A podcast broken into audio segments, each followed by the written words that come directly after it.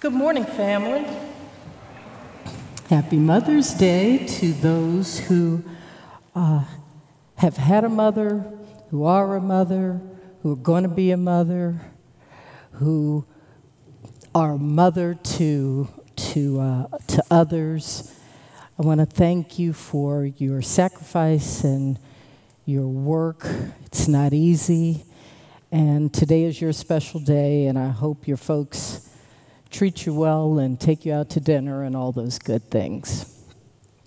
So, this morning we are on our third lesson in our series called Because He is Risen. And we've taken the past three weeks to talk about different aspects of the results of our lives now that Christ has risen from the grave. So, the first week we talked about how we could be reconciled back to God because of Jesus' sacrifice. And then on last week we talked about how we could live in truth because of the life, death, and resurrection of Jesus Christ. Today, we're going to talk about how we are a team. And I am going to have uh, this morning's scripture read by Max McLean because it's just fun and sometimes hearing it from a different voice in a different way can open your mind to help you think about the scriptures. So we're going to hear from Max McLean, and we're going from the NIV version of the Bible. Masters, provide the slaves with what is right and fair, because you know that you also have a master in heaven.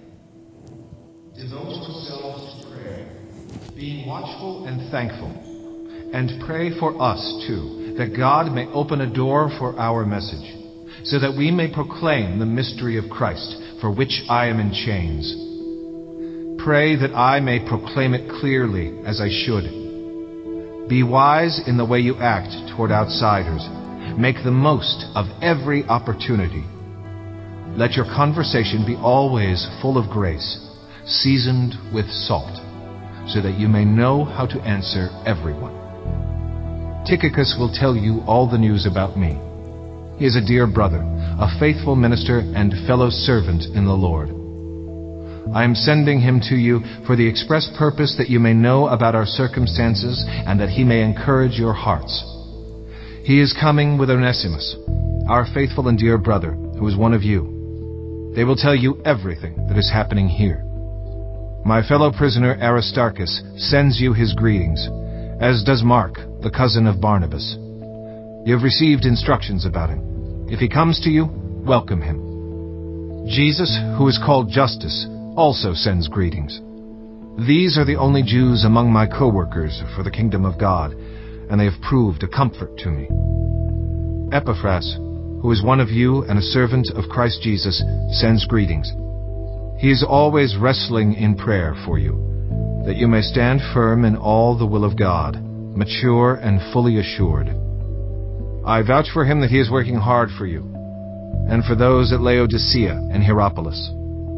Our dear friend Luke, the doctor, and Demas send greetings. Give my greetings to the brothers and sisters at Laodicea, and to Nympha and the church in her house. After this letter has been read to you, see that it is also read in the church of the Laodiceans, and that you in turn read the letter from Laodicea. Tell Archippus, see to it that you complete the ministry you have received in the Lord. I, Paul, write this greeting in my own hand. Remember my chains. Grace be with you.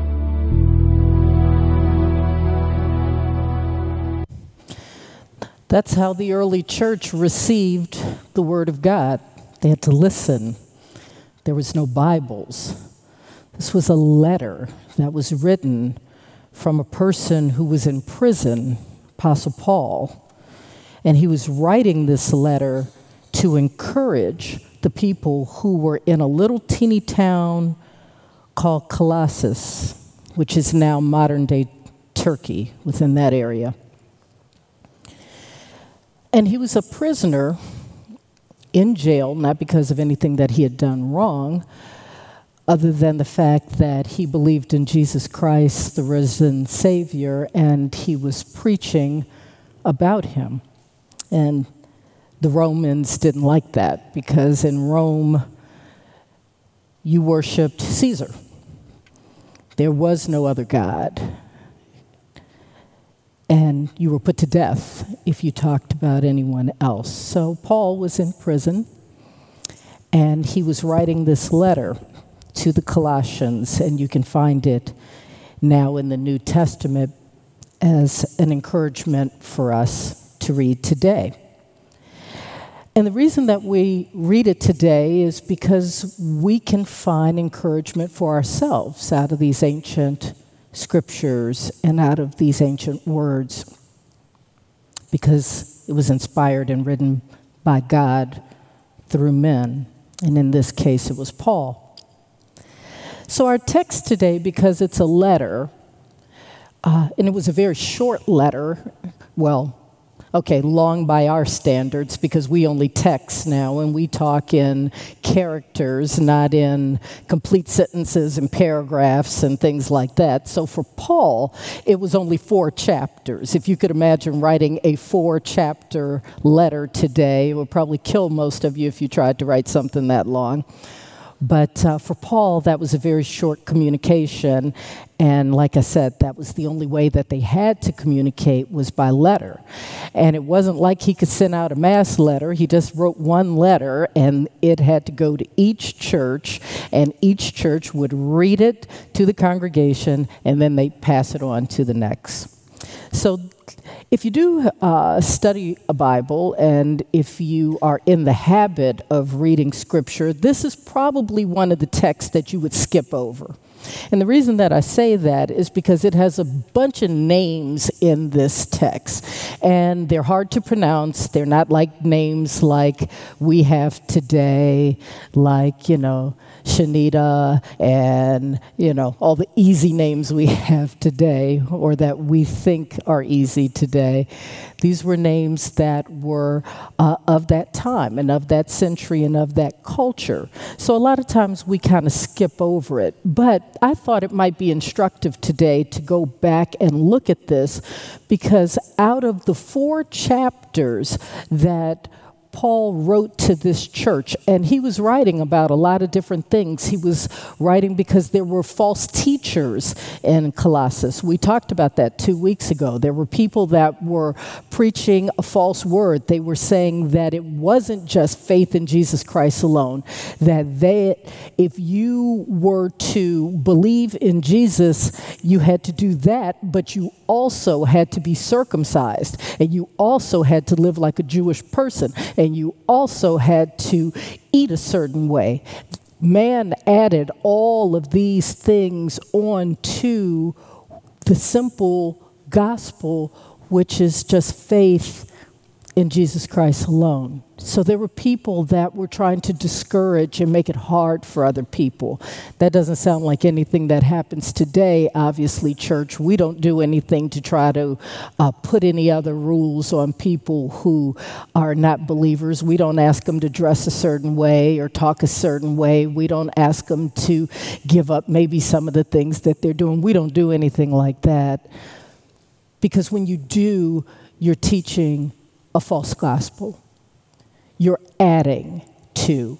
It is about faith in Jesus Christ. And then once a person comes to faith in Jesus Christ, we let Jesus sort out all of the other particulars in a person's life. I know he had to sort out all the particulars in mine to get me to a place where I'm halfway clothed and in my right mind this morning, but that's a whole nother thing.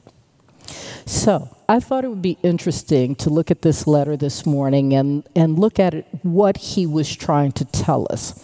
So, actually, if you could put the scripture up, that would be great. If you look at the beginning of this scripture and you go down to verse 7, you'll see that um, even though Paul was probably one of the most brilliant and one of the most gifted men in church history, he was surrounded by a team of people that were also devoted servants of Christ. These were men who were with them and uh, encouraged him, and he spent the last chapter of this letter, almost 12 verses, which is unusual, talking about these people and encouraging their hearts. So, obviously, that there's something there that we should pick up. The first thing I think that is, is that you'll see that even though Paul was brilliant, he was not a one man show.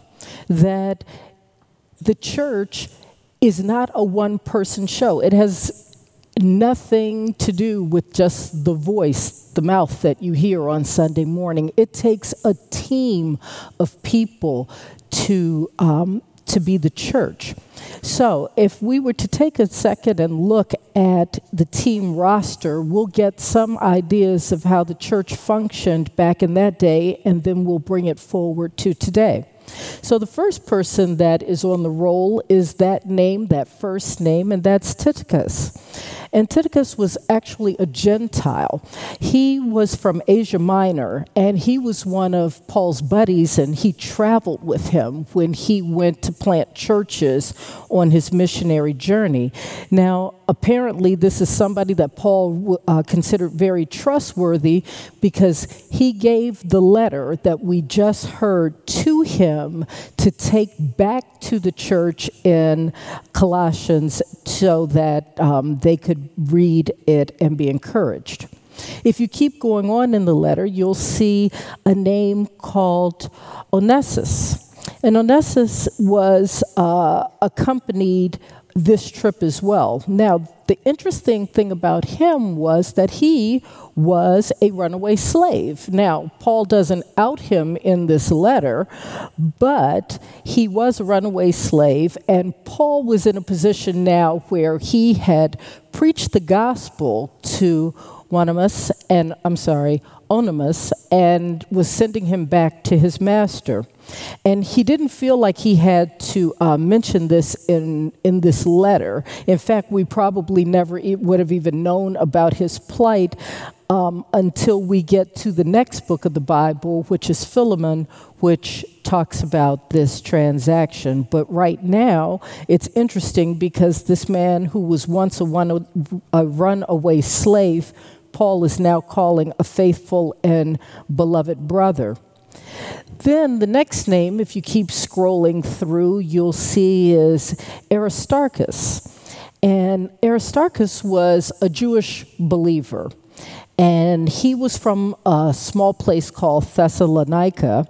And he traveled with Paul when he took um, money to the saints in Jerusalem.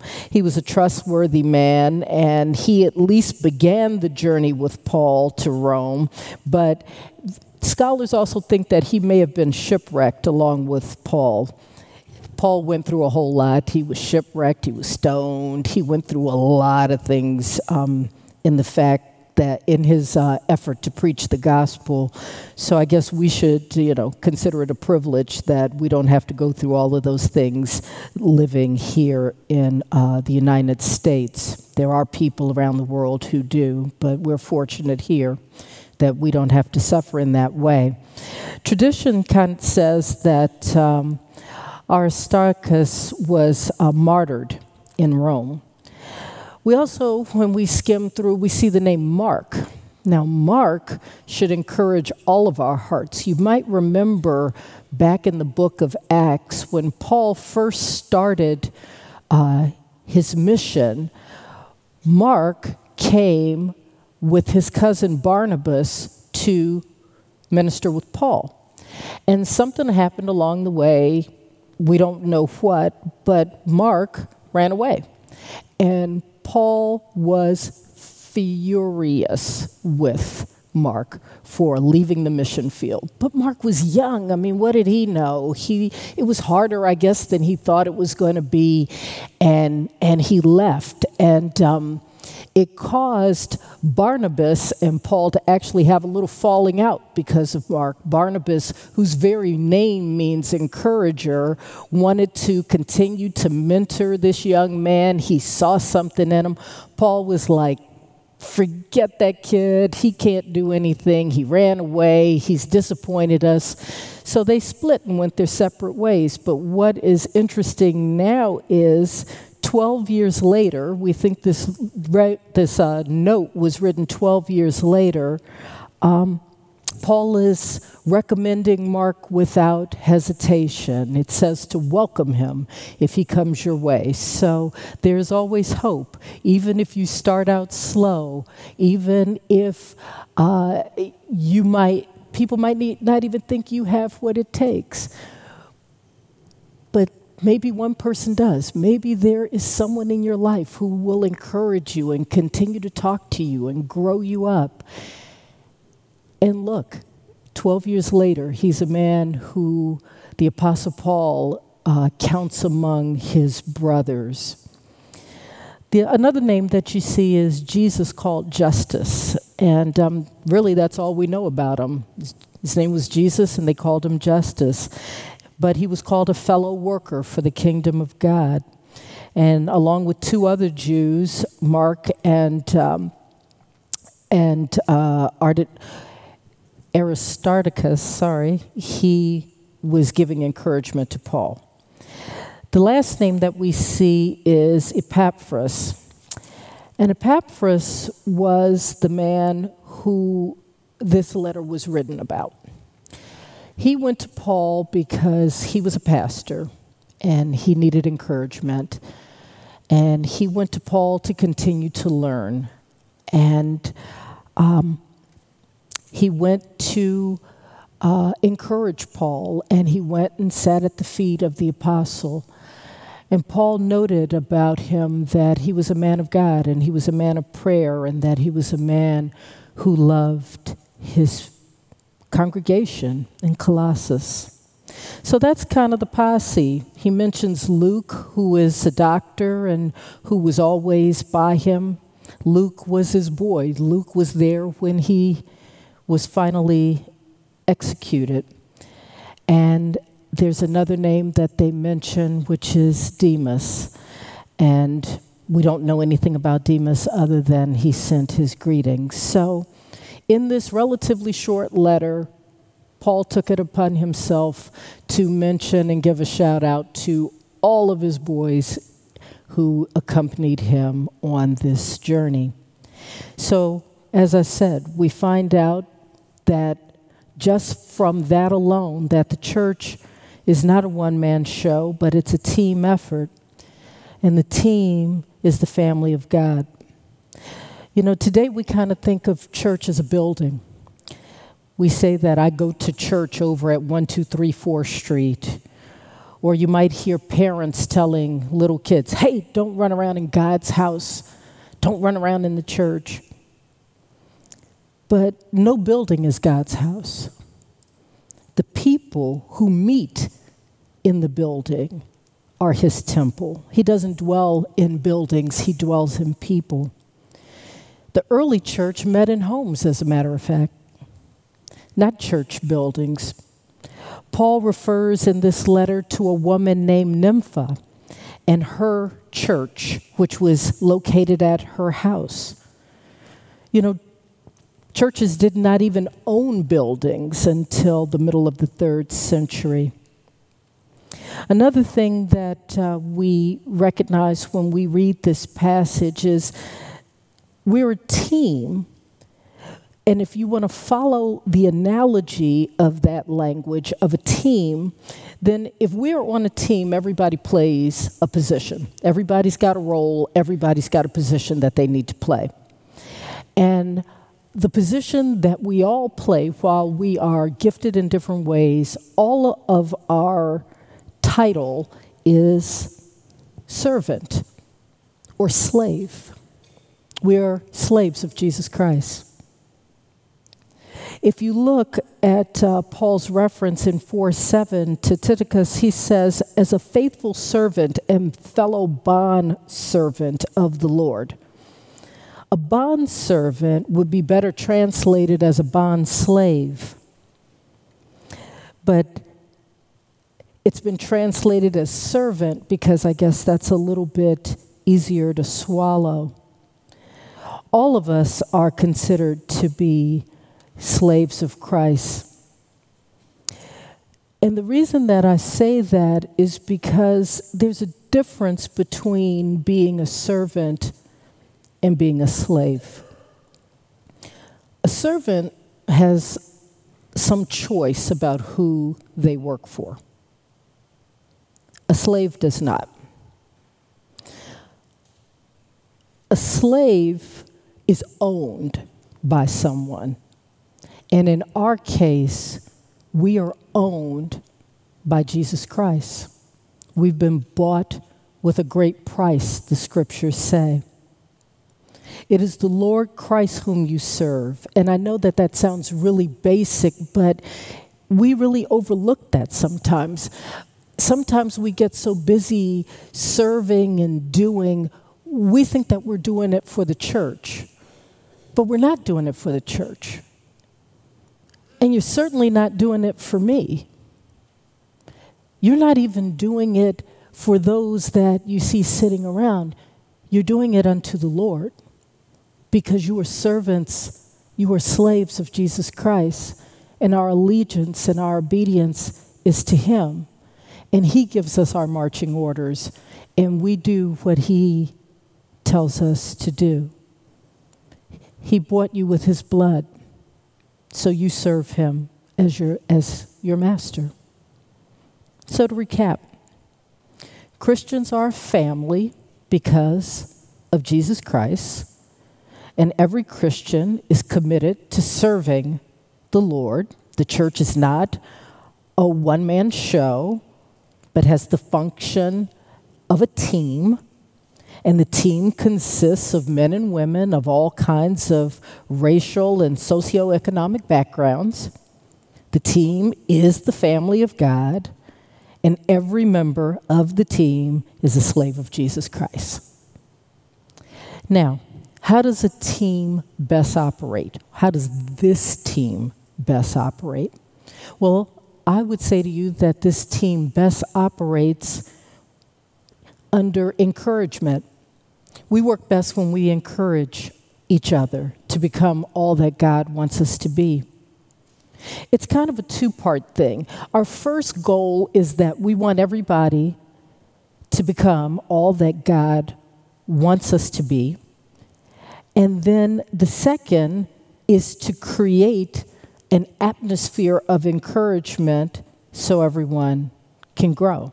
So, if we were to take this one at a time, we would say that it's our aim, just like it was Paul's aim, to tell others about Christ, warning and teaching everyone with all the wisdom that God has given us.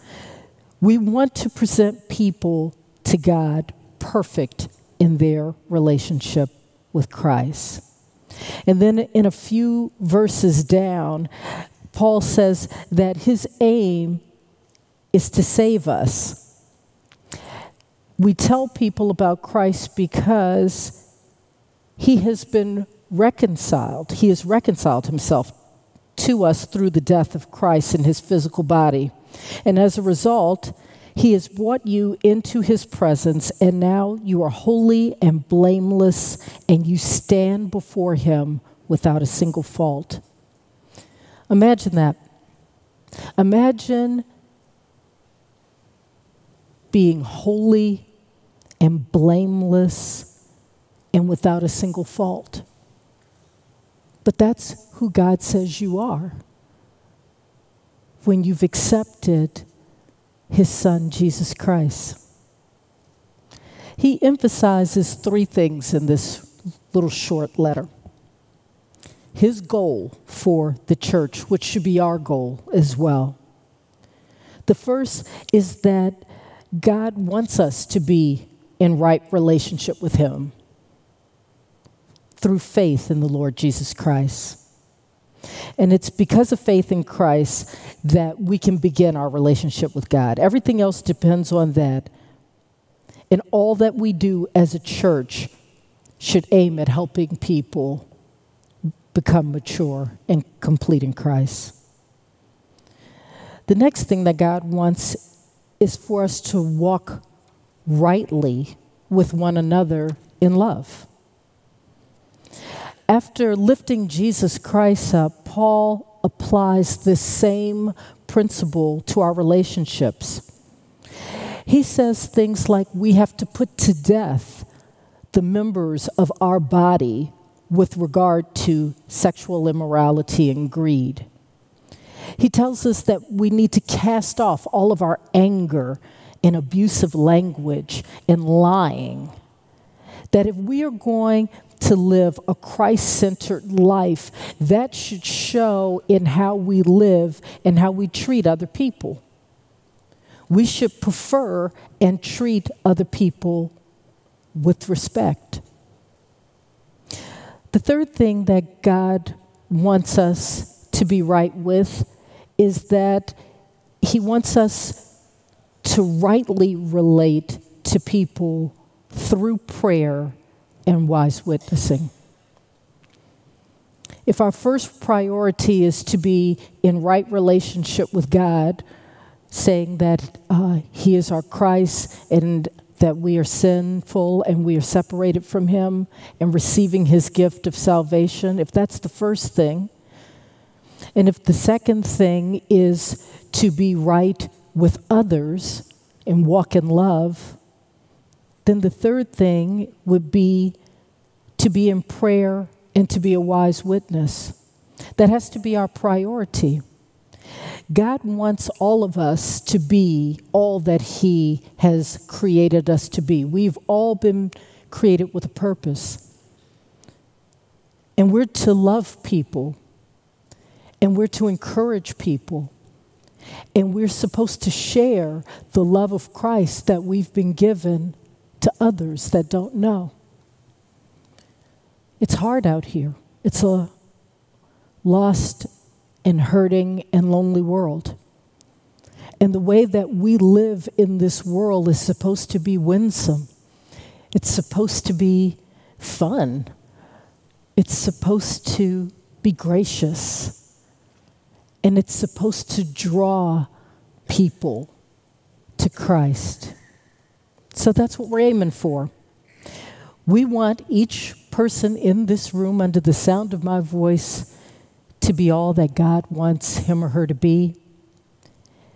We want everyone to be rightly related to Jesus. We want everyone walking in love. We want everyone praying for the next ones. And the best way to accomplish all of those things would be in an atmosphere of encouragement. Encouragement is the atmosphere in which we help one another to grow. Look at the passage again.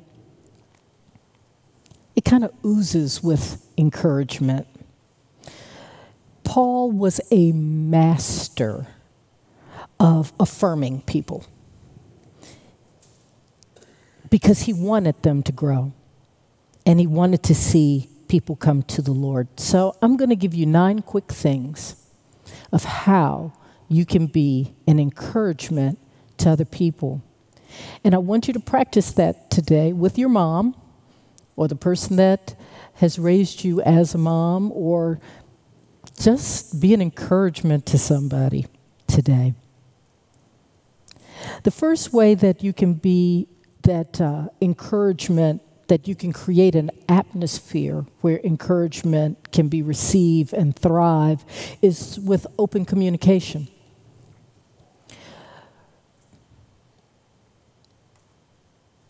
You know, when people are struggling and you ask them, How are you doing today? talking about in the church. And that person says, Oh, I'm blessed.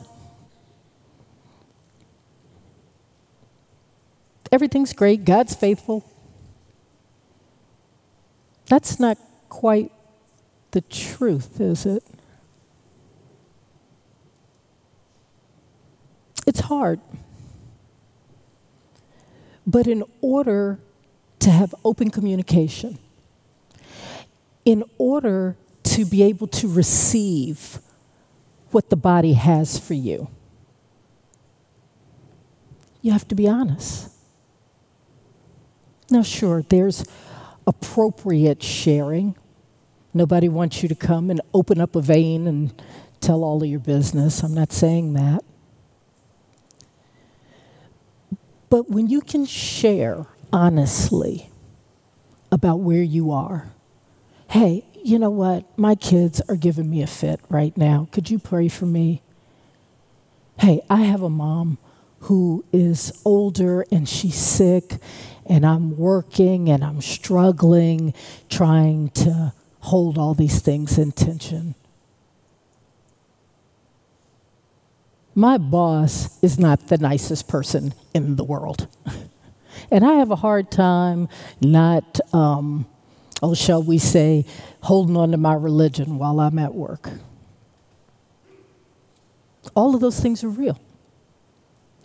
And when you're not honest about what it is that you're going through, when you try to put on that I got on all of my church clothes and everything's okay and I'm blessed and highly favored, you're doing two things.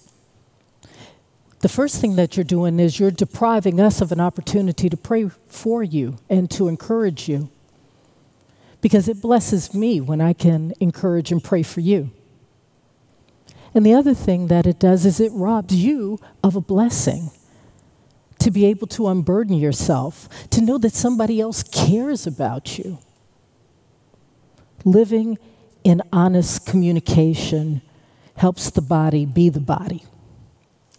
Another way that um, having an atmosphere of encouragement is helpful is that it helps you and I want to be careful about how I explain this, it helps you to look at the trials of life through God's eyes. It helps you to interpret your trials by faith. Now, hang on with me while I explain this because it really is important and it really, really, really is not an easy thing to do your attitude, how you journey through life, can be greatly uh, affected by your perspective. In life, we have trials, and we shouldn't be surprised by that. Jesus told us we were going to have trials, we're going to have trials. But if we can try to interpret our trials through God's eyes, and stay in the positive as opposed to a defeated type of attitude, it can help you overcome your situation. Now, for me, I'm a pretty basic person. So when things happen in my life that um, I don't quite understand, the first thing that I do is go back to what I know. And what I know is that God loves me, what I know is that God has a purpose for me. What I know that God is not out to harm me. And so as I look at a situation, I try to look at it through that lens. And it helps me to be able to get a bigger perspective. Let me give you another example.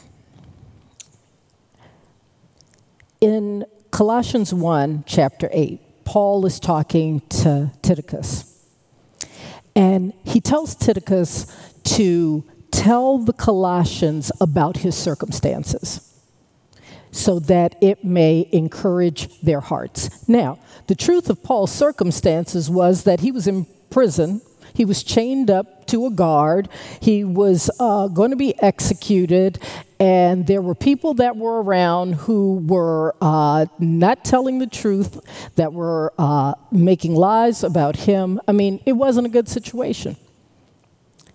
So, how in the world could hearing his story encourage people?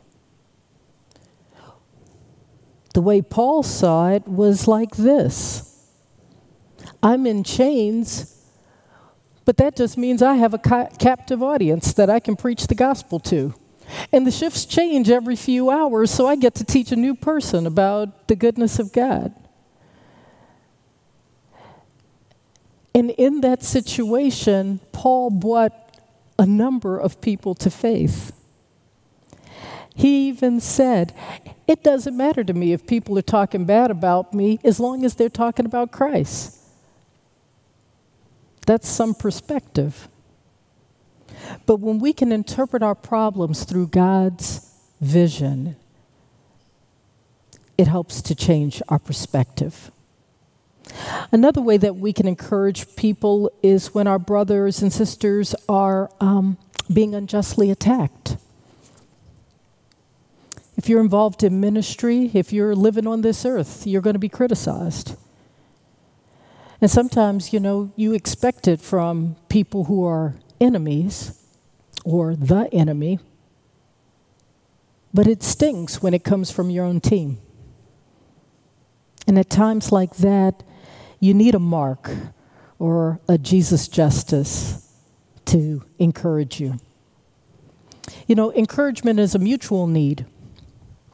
Even though Paul was one of the great apostles, one of the most gifted men in church history, he acknowledged that he needed encouragement. And encouragement is often given through verbal affirmation. Stop and tell somebody they're doing a good job. Stop and look and say, hey, cute outfit. Stop and say, hey, I see you as you're trying to persevere under your circumstances. It means a lot. Encouragement flows through prayer. It feels good when people are praying for you and you know that people are thinking about you. That's an encouragement. It's encouraging when we extend and grant forgiveness to each other and to those that have wronged us. I told you in this letter there was uh, a man who was a runaway slave. He had wronged his master and run away. But Paul sent him back to ask for forgiveness. Encouragement sometimes also requires gentle correction and a challenge in the context of affirmation.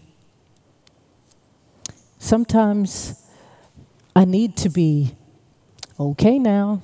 I see you over there. That might not be the way you want to handle that.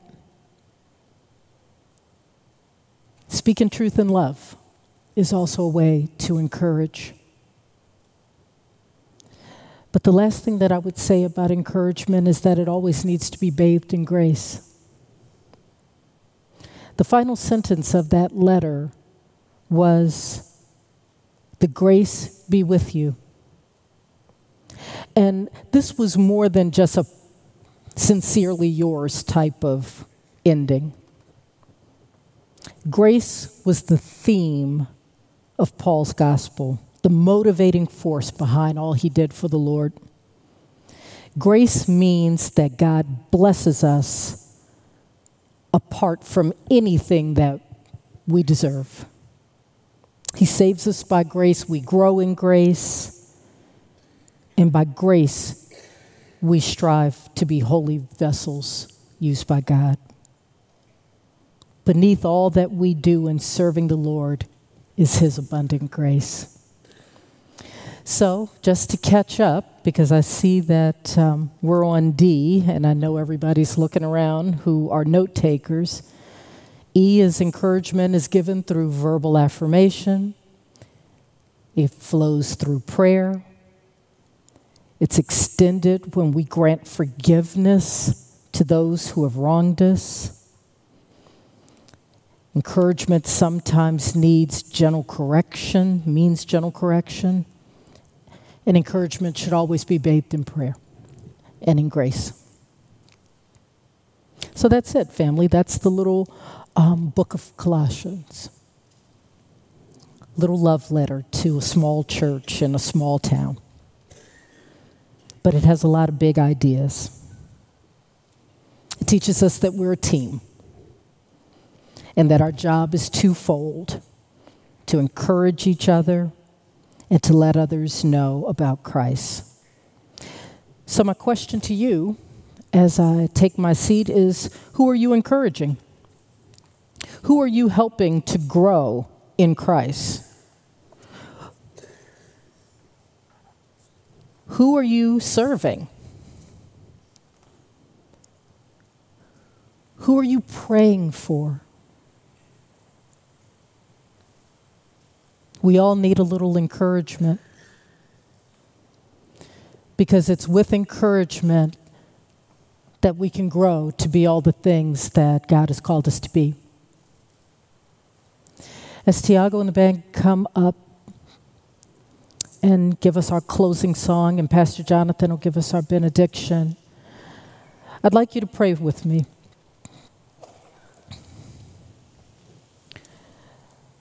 Father God, there's nothing in your word that we cannot use to teach us and correct us and grow us. Even if it's just looking at a list of names, you put it there for a reason. You gave us those people as examples for a reason. Father, I thank you for the men and women of faith that are in your word.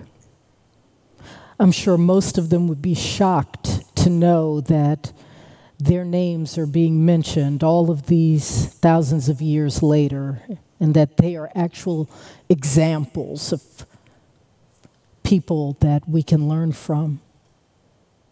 I'm sure as they walked this earth, they were just living their life like we are and trying to do that the best that they can. But their testimony is that they loved and served you. So, Father, let that be our testimony as well that we love you and that we're grateful to you and that we love you and that you own our life. Help us to be faithful. And we say this in your Son, Jesus Christ's name. Amen.